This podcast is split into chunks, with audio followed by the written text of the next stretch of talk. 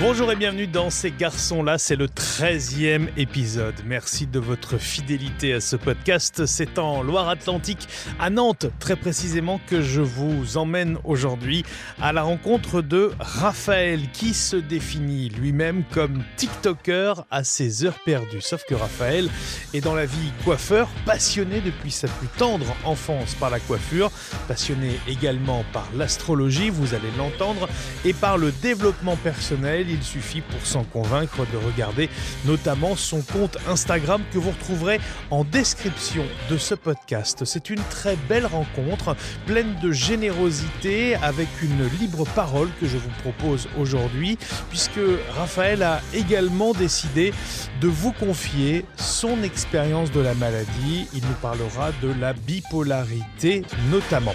On vous souhaite une très belle écoute et une belle rencontre avec Raphaël à Nantes.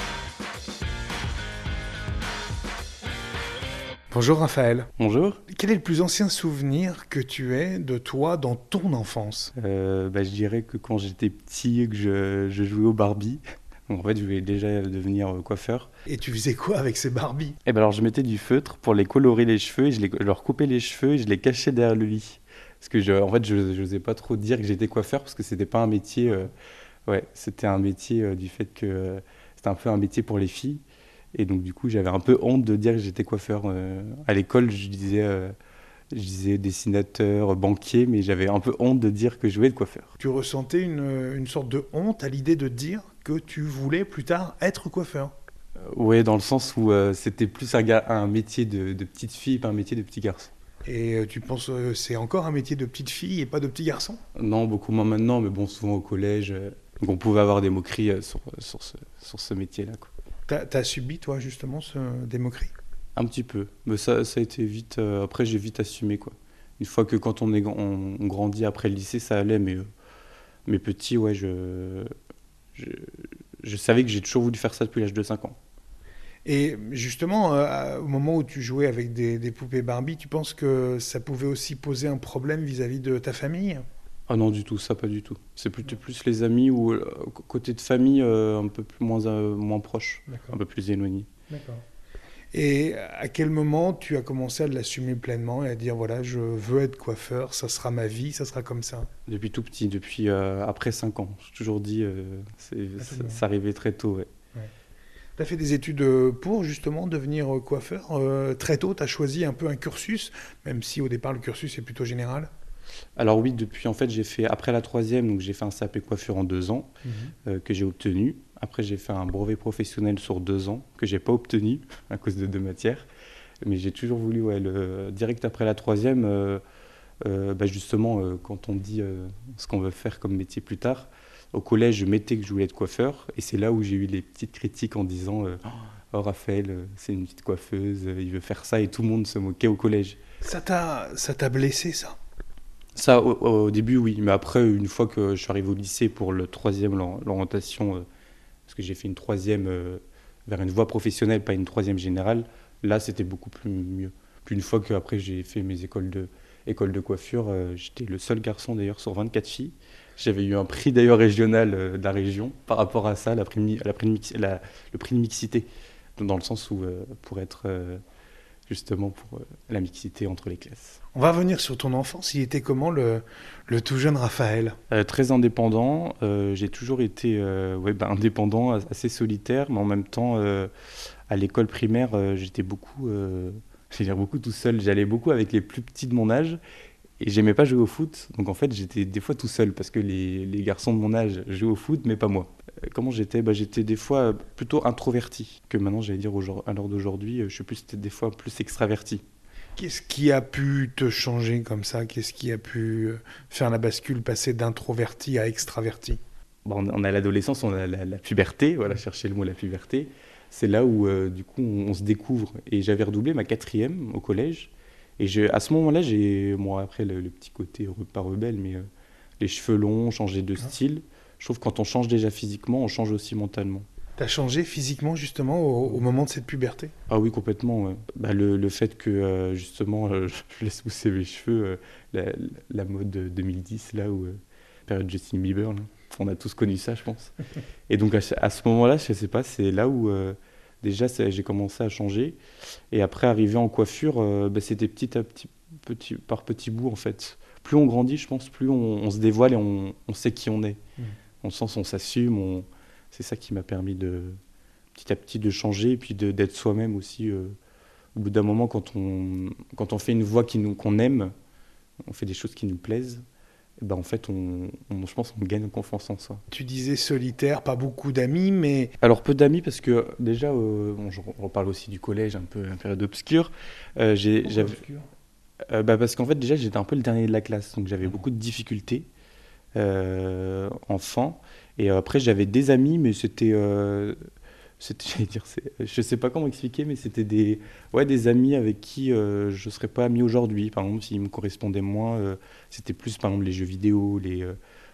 puis moi, on se moquait souvent de moi parce que justement, j'étais le, bah, quand on est le dernier de la classe, on est souvent vite moqué parce qu'on ne trouve pas les réponses ou parce que. et du coup, ouais, j'étais beaucoup dans la lune. Rêveur, ouais. On va euh, avancer un petit peu dans le temps. Euh, à quel moment tu euh, assumes vraiment qui tu es? Alors, à 17 ans, je pense. c'est juste au moment où un peu j'ai eu mon, mon CAP coiffure. Euh, c'est là où j'ai découvert ma sexualité, donc euh, que j'ai su que j'étais gay. Et pas... Avant, tu te posais pas la question? Si, alors si, parce que euh, vers la quatrième au collège, je me posais la question, je regardais plus les garçons que les filles. J'étais tombé amoureux de mon meilleur ami au collège, donc du coup, c'est là où je me suis dit, bon, je me posais déjà la question, mais je me suis dit, bon, bah, bah peut-être que, je vais dire, c'est peut-être un passage, comme on dit, des fois on se posait la question, mais on se dit, est-ce que c'est peut-être normal, comme beaucoup d'adolescents. Et après et après, ouais, euh, les filles, non. Après, non, ça m'a jamais plus attiré, en fait. Mais ça n'a jamais été vraiment tabou après, euh, après mes 17 ans. Euh, par exemple, pour l'annoncer à mes parents, j'avais fait une lettre à ma mère. Quand je l'ai annoncé à ma mère, j'avais fait une lettre. Et puis, et puis même la famille, ils l'ont bien pris, donc j'ai de la chance. Et ta maman le, le prend bien quand tu lui annonces? Oui, très bien. On a une relation fusionnelle avec ma mère elle le dit souvent. On a toujours été proches, quoi. On, rigolait ensemble. Enfin, j'allais dire, ma, ma mère, c'est pas comme une meilleure amie, mais presque, C'est un peu comme une confidence. Donc en fait, euh, bah ouais, dès que je, je, sais pas euh, comment expliquer, mais euh, une relation fusionnelle. Qu'est-ce que tu lui avais écrit sur cette lettre? Ah bah je lui avais tout dit que justement que je que j'ai préféré les garçons que les filles. Honnêtement, je me rappelle même plus ce que j'avais écrit sur la lettre. En gros, comme un, comme un coming out, quoi. Avec une crainte quand même qu'elle euh, accepte moins bien la chose? Mais je pense que euh, je pense que je pensais qu'elle s'en est toujours doutée, mhm. mais euh, pas forcément finalement. Et du coup, bah, ça, s'est très bien passé, comme on dit, bah, comme une lettre dans, à la poste. Donc c'est vrai que non, sur ce côté-là, j'ai eu de la chance. franchement, c'est très bien passé. C'est pour ça, même ouais, autant, même mes amis. Alors mon, mon meilleur ami justement, il, il s'en est douté que j'étais gay. Pourquoi Je me suis dit, euh, ça se trouve parce qu'il sait que j'étais amoureux de lui. Non, c'est parce qu'en fait, euh, il voyait que j'avais beaucoup de facilité à parler aux filles. du coup, bah, c'est pour ça qu'il a, cru que j'étais gay, puis, euh, qu'il s'en est douté, et que aussi, j'ai beaucoup de, ouais, j'ai peut-être mes goûts aussi, le fait que je sais pas moi, on n'a pas les mêmes goûts souvent quand on est un garçon qui aime les garçons. Bah, quand on, je repars encore des Barbies. Euh, vu que j'aimais beaucoup les Barbie euh, et j'aimais pas jouer au foot. du coup, ça a peut-être joué aussi. Donc il y a ces deux expériences avec des filles. Après, il y a une expérience avec un garçon. Euh, oui, donc ma première fois, du coup, c'était à, partir de 17 ans. C'est là, en fait, au même, au même moment du coming out. À partir du moment où j'ai commencé les premières fois avec des garçons, là, je, alors c'était plus au niveau de la sexualité où je découvrais euh, plus le corps d'un homme que d'une femme. Où c'est là où en fait euh, du coup, euh, bah oui, on a des expériences avec des garçons pour découvrir un peu sa, sexualité, mais l'orientation était déjà faite. Est-ce que tu passes par une phase collectionneur de, et croqueur d'hommes? Alors oui et non. collectionneur et croqueur d'hommes.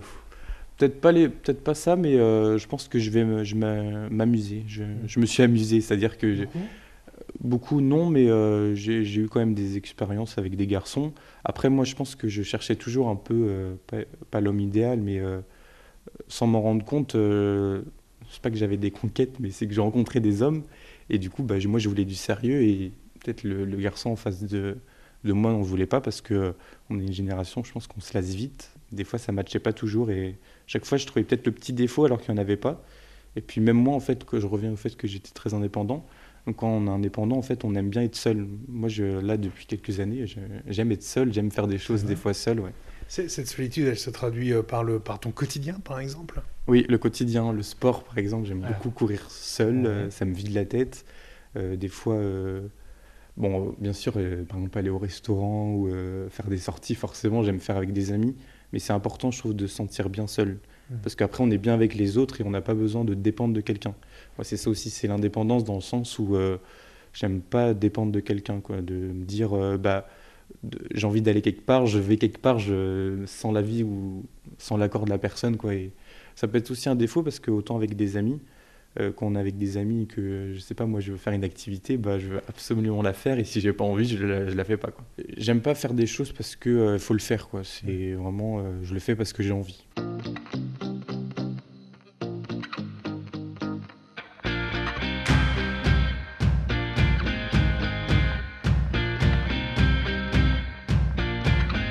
Autre sujet dont il faut euh, parler, c'est, et c'est formidable que tu acceptes d'en parler, la bipolarité. Alors là, c'est une phase bipolaire parce que en fait, quand j'ai eu, euh, on m'a pas diagnostiqué déjà tout de suite bipolaire, c'est que j'ai eu ce qu'on appelle une bouffée délirante aiguë à l'âge de 16 ans, c'est-à-dire des propos incohérents, des... il y avait eu un grand manque de sommeil, donc c'est suite à un choc émotionnel. Donc à l'âge de 16 ans. C'était quoi euh, le choc émotionnel? C'était un concours de coiffure. donc moi, j'avais, je m'étais beaucoup trop entraîné et je dormais plus. Euh, je passais des heures à coiffer. Et bah, pour le coup, j'ai eu quand même un deuxième prix de concours. Donc c'était un, petit concours régional. Et, euh, et, de là, en fait, euh, c'est arrivé très très vite. Il n'y a pas eu d'épisode avant. C'est-à-dire à 16 ans, d'un coup, presque du jour au lendemain, au moment où je me suis entraîné, où il y a eu le manque de sommeil, il y a eu le délire, d'où le bouffée délirante aiguë, c'est que c'est une crise sur le moment. Ça dure combien de temps cette crise, justement, cette bouffée délirante aiguë? Euh, bah là, ça a duré, euh, j'allais dire, quelques heures. C'est-à-dire qu'au moment où il y a eu des grosses insomnies de 72 heures où je dormais même pas une seconde, là, il y a eu la crise. Après, du coup, j'ai été hospitalisé une, petite semaine. Et, euh, et, du coup, beaucoup de. C'était un peu assez très. pas choquant, mais c'était très bizarre parce que c'est, on fait vraiment des, crises aussi de, d'angoisse. on va pleurer. Enfin, c'est beaucoup dans les émotions. De toute façon, moi d'ailleurs, je suis beaucoup dans quelqu'un qui est énormément dans les émotions. Est-ce qu'on peut dire qu'à la base, tu es un hypersensible? Oui, oui, je suis hypersensible.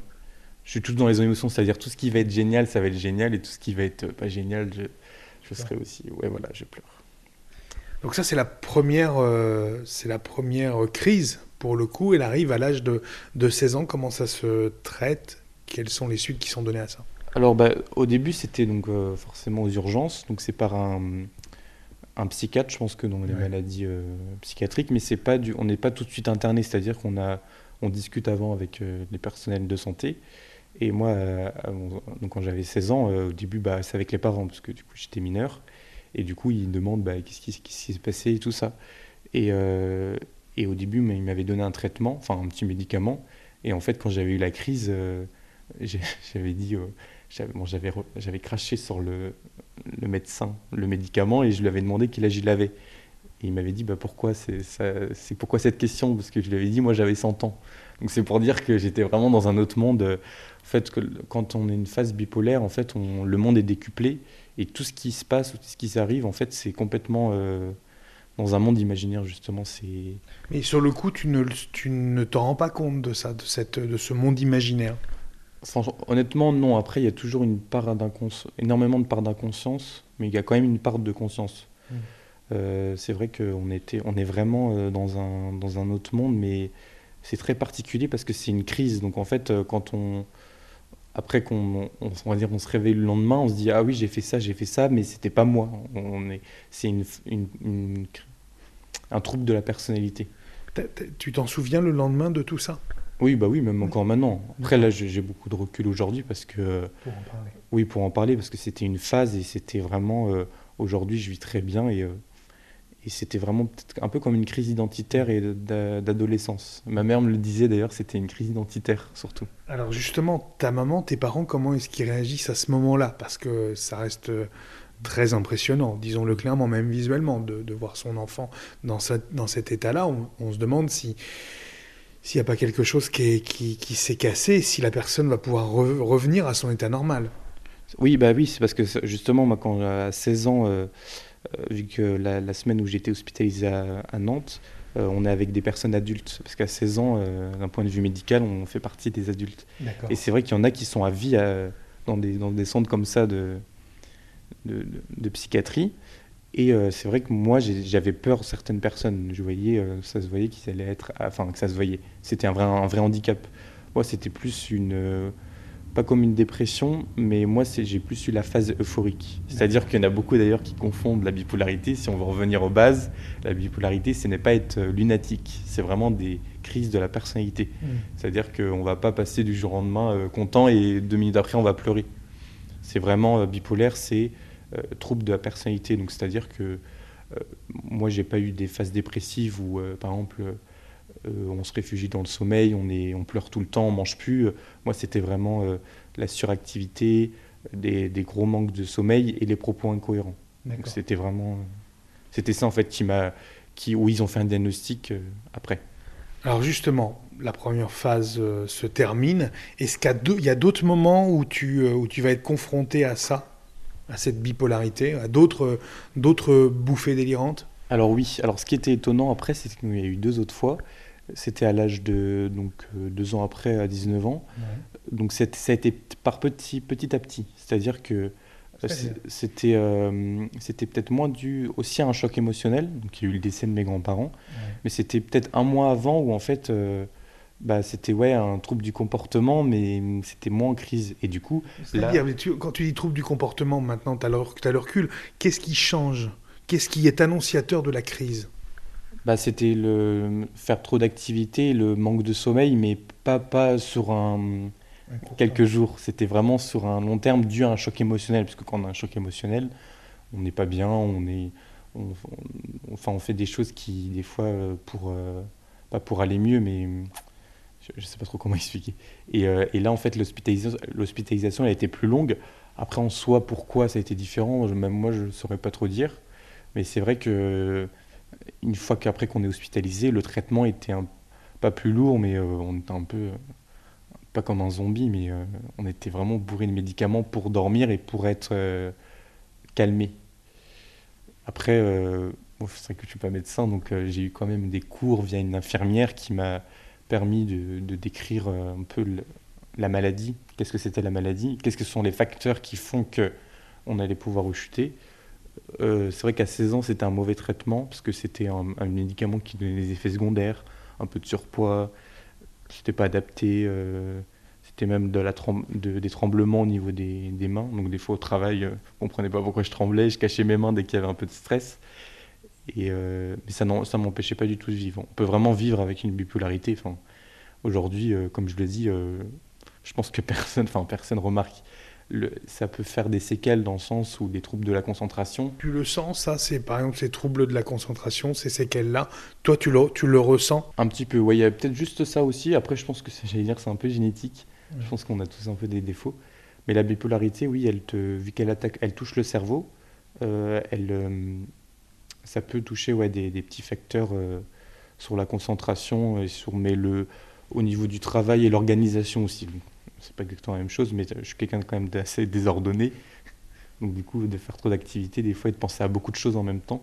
Dans ma façon de parler, je vais beaucoup parler, des fois, je vais passer du coq à l'âne et euh, je vais, euh, je vais pas écouter, je vais pas écouter, je vais pas écouter la question, je vais des fois reposer euh, la même question alors qu'on me l'a déjà dit la réponse. Mais ça, c'est génétique. D'accord. Est-ce que tu as peur, encore aujourd'hui, quelques années plus tard, est-ce que tu as peur que malheureusement cette, une crise bipolaire puisse revenir? Oh, plus du tout. Parce que le fait que quand on est adulte, à 16 ans, 20 ans, on n'a pas du tout la même perception qu'à 25, je pense. Parce que du coup, on a... c'est vrai que j'ai beaucoup de recul là-dessus parce que euh, je vis très bien et euh, j'ai pas justement de. Alors, oui, il y a eu quand même des phases au niveau de.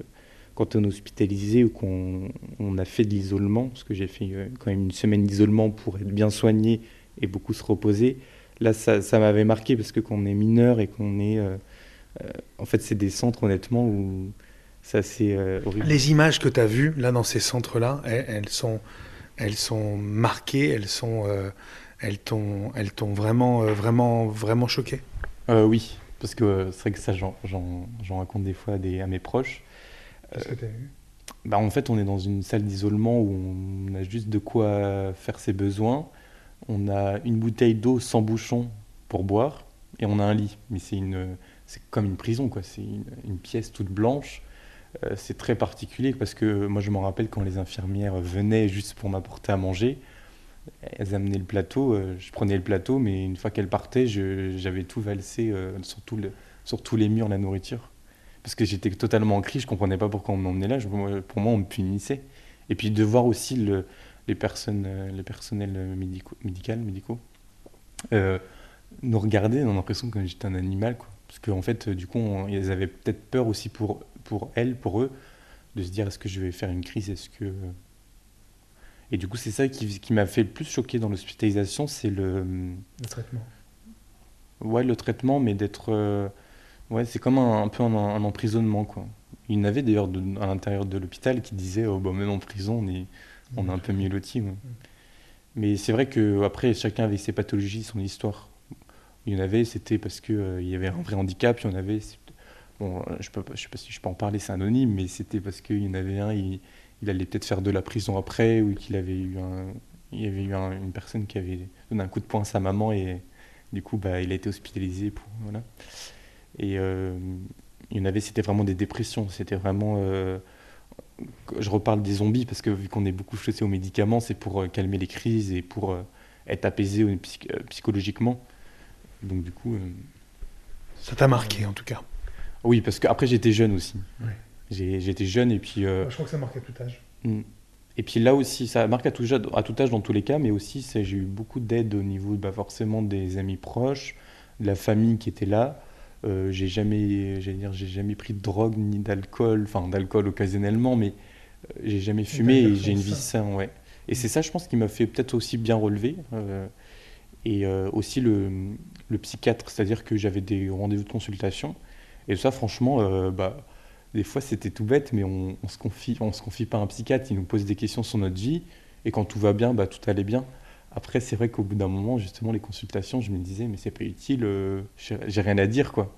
Bah, si tout va bien, bah, tout va bien. Donc, euh, une fois qu'on va mieux dans notre vie, le psychiatre, euh, il pose des questions, mais après, c'est vrai que c'est beaucoup. En fait, c'est pour ça aussi que ça a aidé aussi peut-être l'isolement, c'est qu'on se renoue à nous-mêmes. C'est-à-dire que bah, on est enfermé, on nous met des médicaments. Bah, finalement, après, ça vient que de nous. En fait, si on veut aller mieux, il y en a qui veulent pas aller mieux. Et puis moi, bah, voilà, c'est l'entourage qui m'a permis, et puis moi-même, de bien dormir, de bien manger, c'est important. C'est l'hygiène de vie, en fait, qui a permis de... Ça, y joue beaucoup, l'hygiène de vie, euh, la drogue, les entourages. L'entourage, elle compte énormément. Justement, quel regard tu, tu vas porter, toi, maintenant, sur euh, des, une génération qui va pratiquer, par exemple, euh, le chemsex, c'est-à-dire l'usage de produits, de drogue, lors de soirées sexualisées? Bah, Ça, après, chacun fait ce qu'il veut sur là-dessus, sexuellement parlant. Après, oui, après, c'est vrai que euh, la, bipolarité, c'est quand même une maladie psychique euh, qui peut faire peur. C'est-à-dire que moi, je l'ai beaucoup euh, annoncé à des personnes proches. Aujourd'hui, avec le recul, vu que c'est du, du passé, je vis très bien avec. C'est un peu comme l'homosexualité. pour moi, il n'y a pas besoin de faire un coming out pour dire qu'on est homo. La bipolarité, il n'y a pas besoin de le dire non plus à des personnes. Ça reste quand même assez privé dans le sens où bon, bah, ça fait partie de soi, mais il euh, ne faut pas en faire tout un plat. Est-ce que ça aurait pu, à un moment donné, avoir un impact aussi sur ta vie sentimentale? Sentimentale, peut-être moins que professionnelle. Professionnelle, peut-être plus. Parce qu'il y a le côté aussi où euh, bah, désordonnée concentration ou euh, manque de sommeil. Moi, ça pouvait arriver que le psychiatre, quand j'étais plus jeune, me disait bah, tes horaires peuvent être aménagés parce que du coup, bah, faut faire attention à, la santé parce que le travail, c'est la santé. Donc du coup, bah, ça pouvait un ça pouvait, ça pouvait, parce que sentimentalement, oui, euh, euh, c'est vrai que ça m'est déjà arrivé de, de, sortir avec un garçon et puis qu'il me dise euh, une fois qu'on n'était plus ensemble, ah oui, mon ex bipolaire quoi, alors que je veux pas rentrer dans une case quoi. chacun est différent. Donc c'est vrai de, porter un nom à sur ça. Le fait d'être catalogué comme étant d'office bipolaire, toi, ça te pose problème alors, c'est ça? Bah oui, parce que je suis pas la maladie. Oui, c'est ça, c'est euh, même mon, ami gay, quoi. C'est ton ami, c'est pas ton ami gay. D'un point de vue professionnel, est-ce que ça t'a joué des tours alors euh, ça, ça a bloqué les situations avec des employeurs? Non, pas du tout, pas les employeurs. Bah, d'ailleurs, je me suis déjà confié d'ailleurs à des collègues où, euh, d'ailleurs, j'annonçais ça comme, j'annonçais vraiment le truc, c'est-à-dire que j'avais un peu pas peur du, de la réaction, mais je me disais, bah, je vais en parler parce que je me dis, bah, au moins, ils vont être au courant. C'est-à-dire que j'avais un, ancien collègue, un ami, je me rappelle, euh, il avait dit, euh, il avait parlé de la bipolarité en général, et je lui avais dit non, non, la bipolarité, c'est pas lunatique, c'est pas euh, parce qu'il change d'humeur, c'est parce que c'est une phase de, personnalité. On confond beaucoup lunatique et bipolaire.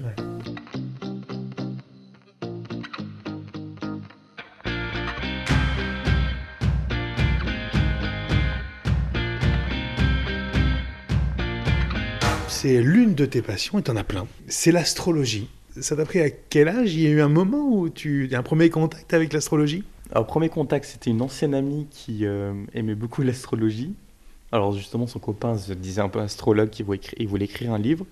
Et aussi une fille dans mon école de coiffure où, euh, je me rappelle, euh, elle était Capricorne et je lui disais coucou la Capricorne et elle coucou le, coucou le Gémeaux, parce que du coup, je suis Gémeaux. Et en fait, c'est pas vraiment une. Alors, je dirais pas que c'est une passion. Hein. C'est plutôt quelque chose qu'on peut croire ou non. Je m'y intéresse dans les traits de caractère, oui.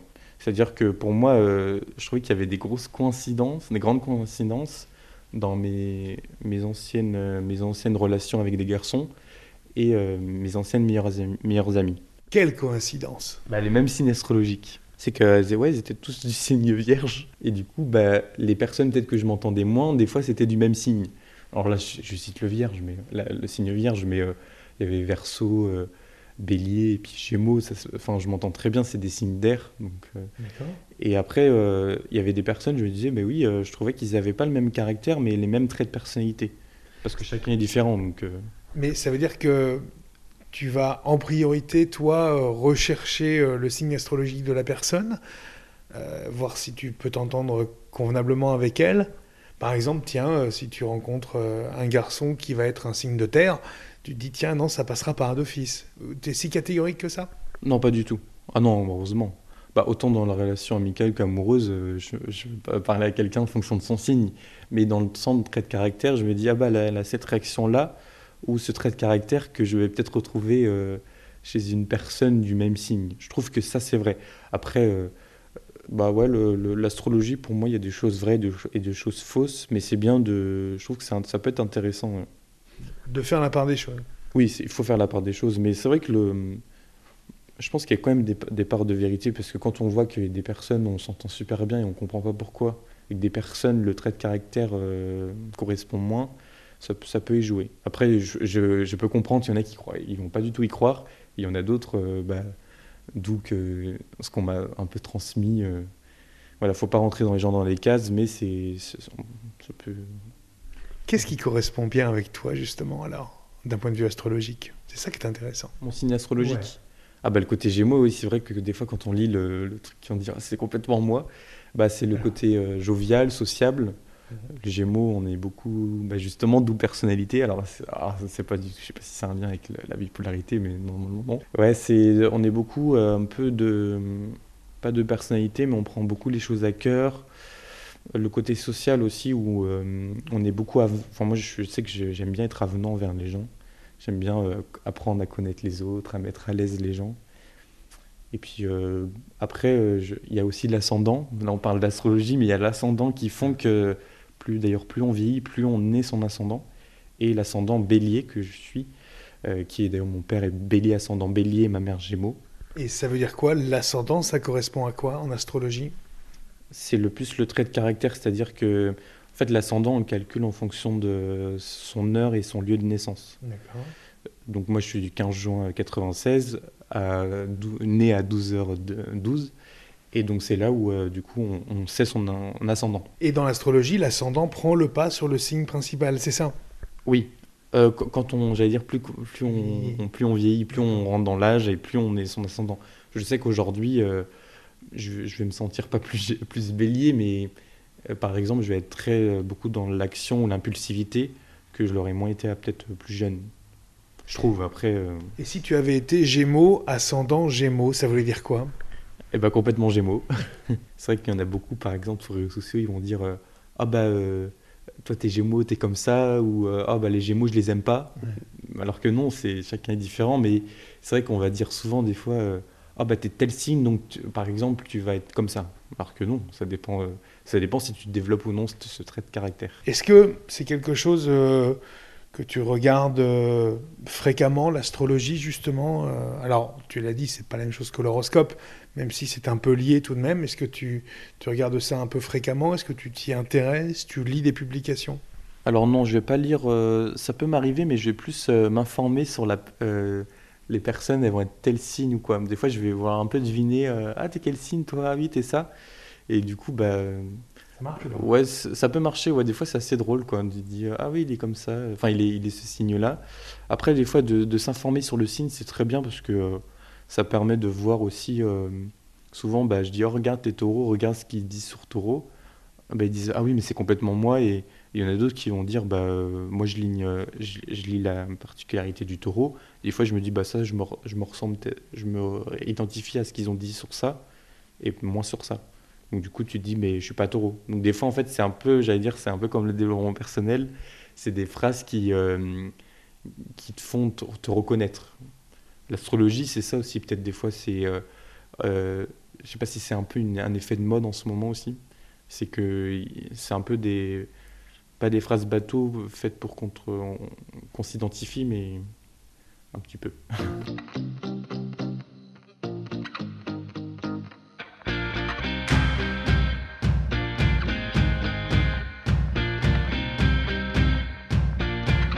T'as dit le mot, c'est la dernière partie de ce podcast, le développement personnel. Alors, le développement personnel, j'ai un peu l'impression que ça t'est venu pendant le confinement, c'est vrai? Oui, c'est vrai. Alors déjà, comment c'est venu le développement personnel? C'est beaucoup aussi avec les... ma mère qui a énormément de livres là-dessus. Donc déjà, elle m'a un peu transmis un peu cette, cette passion ou ce goût pour le développement personnel. D'ailleurs, c'est quoi le développement personnel? Est-ce que tu peux le définir? Parce que il y a deux mots là, développement personnel. Euh, on, en entend beaucoup parler, mais euh, si on voulait le définir, si on voulait définir ça. Bah, D'où le nom de développement personnel, c'est-à-dire que c'est personnel, c'est propre à chacun. Mhm. Ça concerne beaucoup de thèmes, donc il y a forcément confiance en soi, la timidité, mais c'est quelque chose où euh, du coup on apprend beaucoup sur soi et sur les autres. Moi, c'est arrivé grâce au, confinement parce que c'est vrai qu'avec une amie, on faisait des lives, parce qu'en confinement, il fallait bien s'occuper. Et on faisait des lives sur ça, en fait, sur des thèmes. Donc c'était euh, que les gens voulaient aborder, ou nous, on avait même des, on faisait des, des cours là-dessus, c'est-à-dire qu'avec une amie, on, préparait le live et on disait, ben, on aborde le sujet de la confiance en soi et on en parlait, ou des relations. quelles sont les, les, thématiques que vous avez pu aborder comme ça lors des lives? Tu parlais de la confiance en soi Ouais, c'est ça. Il y a aussi les relations, donc c'est très large, la timidité. Euh, qu'est-ce qu'il y a d'autre aussi euh... Toi, t'es pas timide. Hein non, mais je l'ai été avant. Mhm. Je pouvais l'être euh, parfois, ouais. Bah, aujourd'hui, j'allais dire plus que je suis peut-être des fois un peu extraverti, mais quand même euh, un mélange d'introverti, où des fois ça dépend des situations. Mais c'est vrai que le développement personnel, bah, c'est des fois en regardant des vidéos sur YouTube, beaucoup Instagram et réseaux sociaux. Je trouve que pareil, c'est un peu comme l'astrologie, c'est un, effet de mode. Mais c'est vrai que c'est beaucoup aussi, c'est des phrases qui nous font du bien, mais il faut beaucoup être dans l'action. C'est-à-dire que c'est bien d'entendre le développement personnel, mais c'est bien d'agir.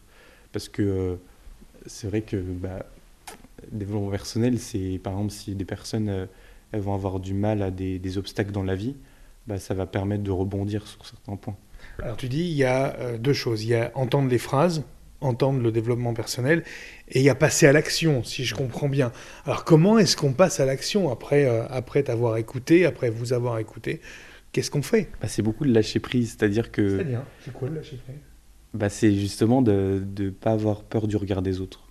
Moi, euh, grâce aux réseaux sociaux, donc euh, le, réseau social TikTok, en fait, j'ai fait beaucoup de vidéos, donc sur ça, sur, le, sur tout ce qui est des vidéos un peu humoristiques, et en fait, bah, on, on se dévoile, c'est-à-dire que le développement personnel, il, donne une certaine assurance.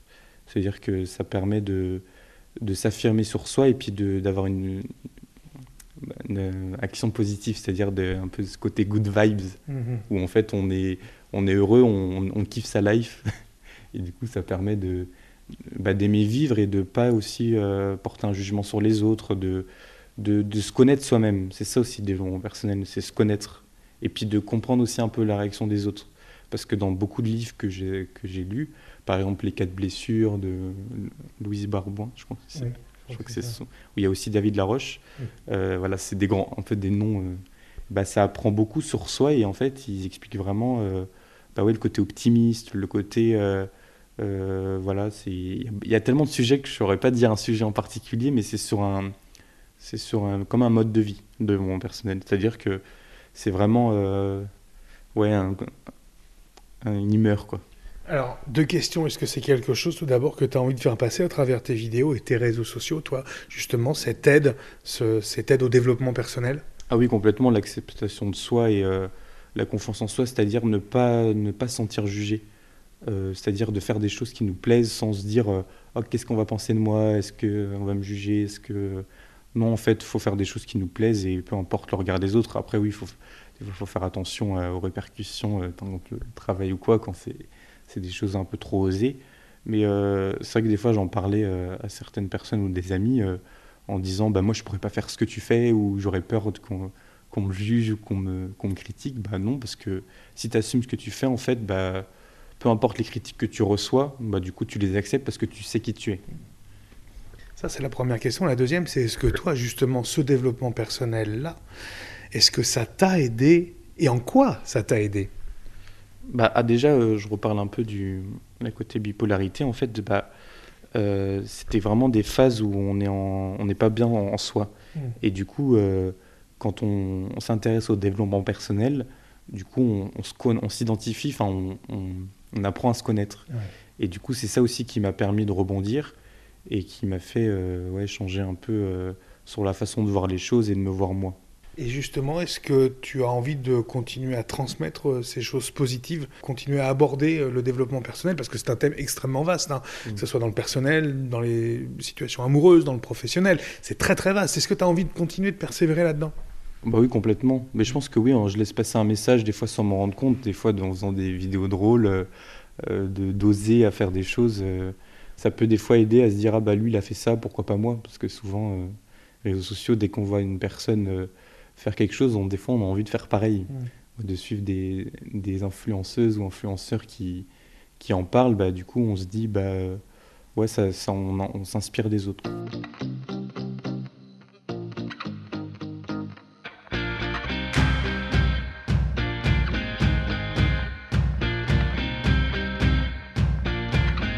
Justement, revenons sur les réseaux sociaux, ça c'est important, ça fait une vraie partie, ça fait une part intégrante en tout cas de, ta vie et de qui tu es maintenant.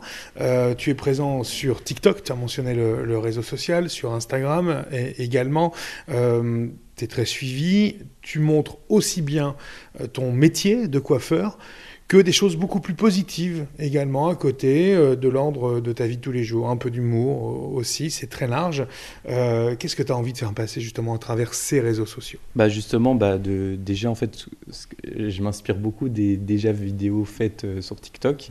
Et en voyant tout ça, en fait, bah, ça m'a permis de dire bah, j'ai envie de faire pareil. Et le réseau social TikTok, c'est vrai que on fait beaucoup de vidéos, et des fois c'est souvent les mêmes vidéos. Et puis bah, c'est vrai que je, me suis, je m'inspire beaucoup. Donc c'est ça en fait. Et puis les, les, vidéos TikTok, ça a commencé vraiment pendant le premier confinement. Ouais.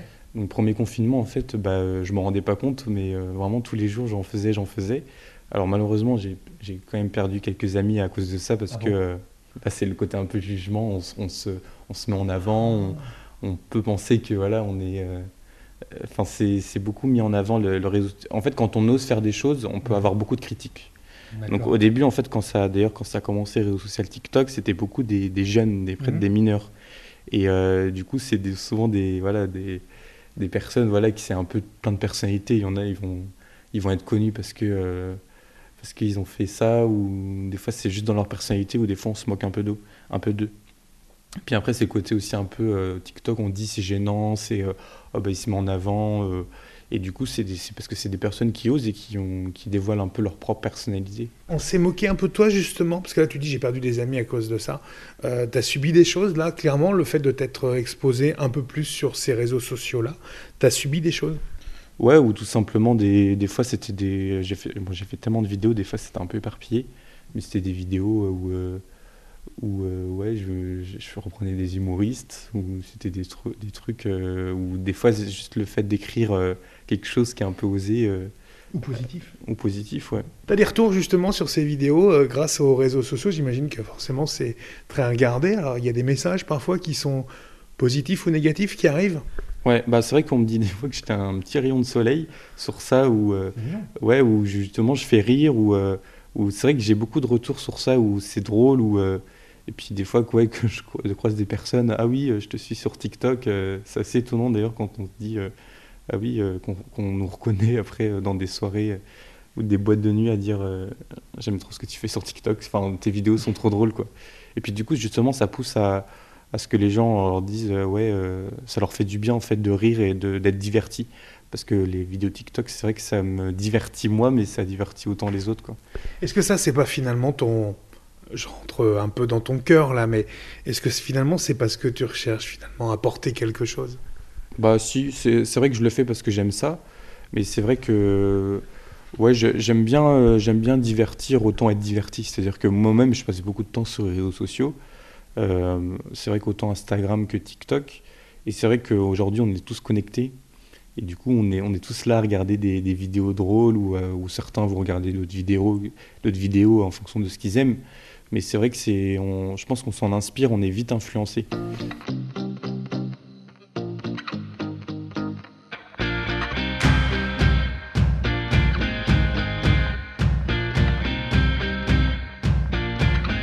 Tu as 25 ans, tu te vois comment dans, allez, 15 ans? Raphaël, dans 15 ans, il est comment? Ah oui, c'est vrai que euh, cette question-là, des fois, elle peut vite changer parce que, par exemple, il y a quelques années, je me disais souvent, je vais aller à l'étranger, euh, je vais être, euh, par exemple, coiffeur au Canada. Ouais, t'aurais voulu? Pourquoi pas, ouais. Après, il y a eu les confinements et tout ça, et puis je me dis, après, le plus important, c'est d'être heureux, quoi. Je pense que les projets, ils peuvent vite changer. moi, ils peuvent vite changer, mais je suis vite des fois indécis parce que vu que j'ai j'ai quand même été 4 euh, ans à Bordeaux et euh, j'ai quand même euh, bougé dans d'autres villes, aussi à Lyon. Ça m'a permis aussi d'avoir des expériences, mais des fois c'est bien aussi de se poser, de se dire ouais voilà autant professionnellement que dans ma vie de famille, dans ma vie personnelle, d'avoir voilà, d'avoir une vie stable. Alors justement, là pour l'instant tu es en Loire-Atlantique. Euh, tu as envie de bouger, de rester ici, de tu te vois comment? Bah, pour, pour l'instant, je me, je me comment dans 15 ans ouais. Bah ouais, peut-être euh, justement, euh, alors j'allais dire euh, soit avoir mon propre salon, ah. ou alors être justement à l'étranger, avoir mon propre appartement. Souvent c'est ça en ce moment. Après je me dis, moi, je, je me mets pas de barrière, je me dis si demain j'ai un projet, je veux y aller. Quand on a des rêves, souvent, une fois qu'on l'a atteint, de toute façon, on veut un autre. On veut un autre rêve. Donc c'est ça aussi qui est bien, c'est que ça se trouve, le rêve que je vais avoir aujourd'hui changera complètement dans 15 ans. Et à deux ans, bah, voilà, je pensais pas que par exemple que j'allais changer de ville. Euh, j'ai vécu 15 ans à Nantes et après été 4 ans à Bordeaux. Bah voilà, ça a été une très bonne expérience, mais euh, j'avais fait un peu le tour. Quoi.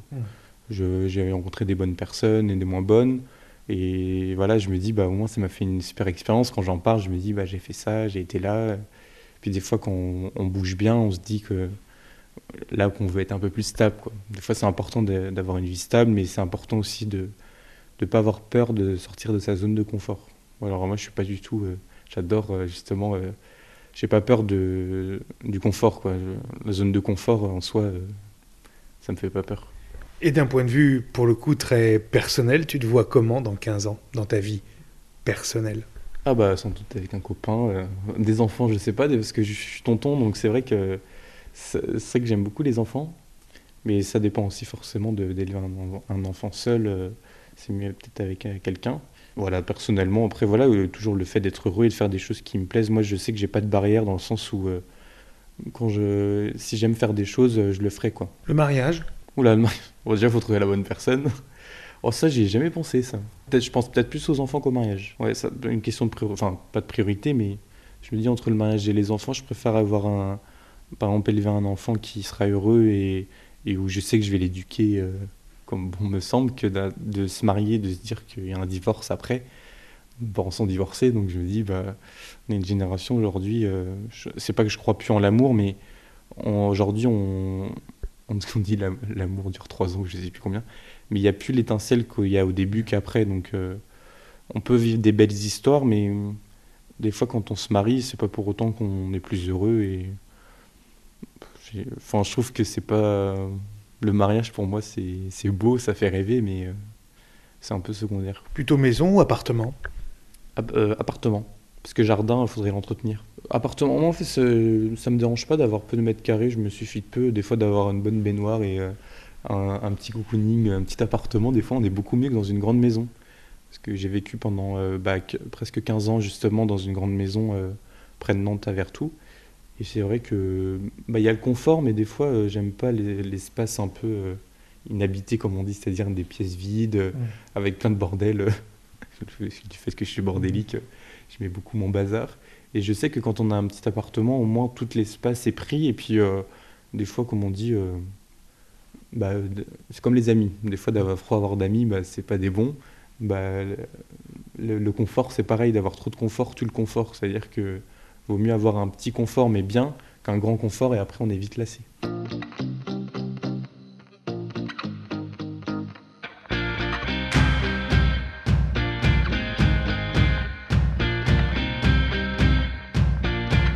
C'est le mot de la fin de ce podcast. La tradition, on va la respecter le principe du mot de la fin, ça peut être un message pour toi, un message pour celles et ceux qui nous écoutent, quelque chose pour une personne.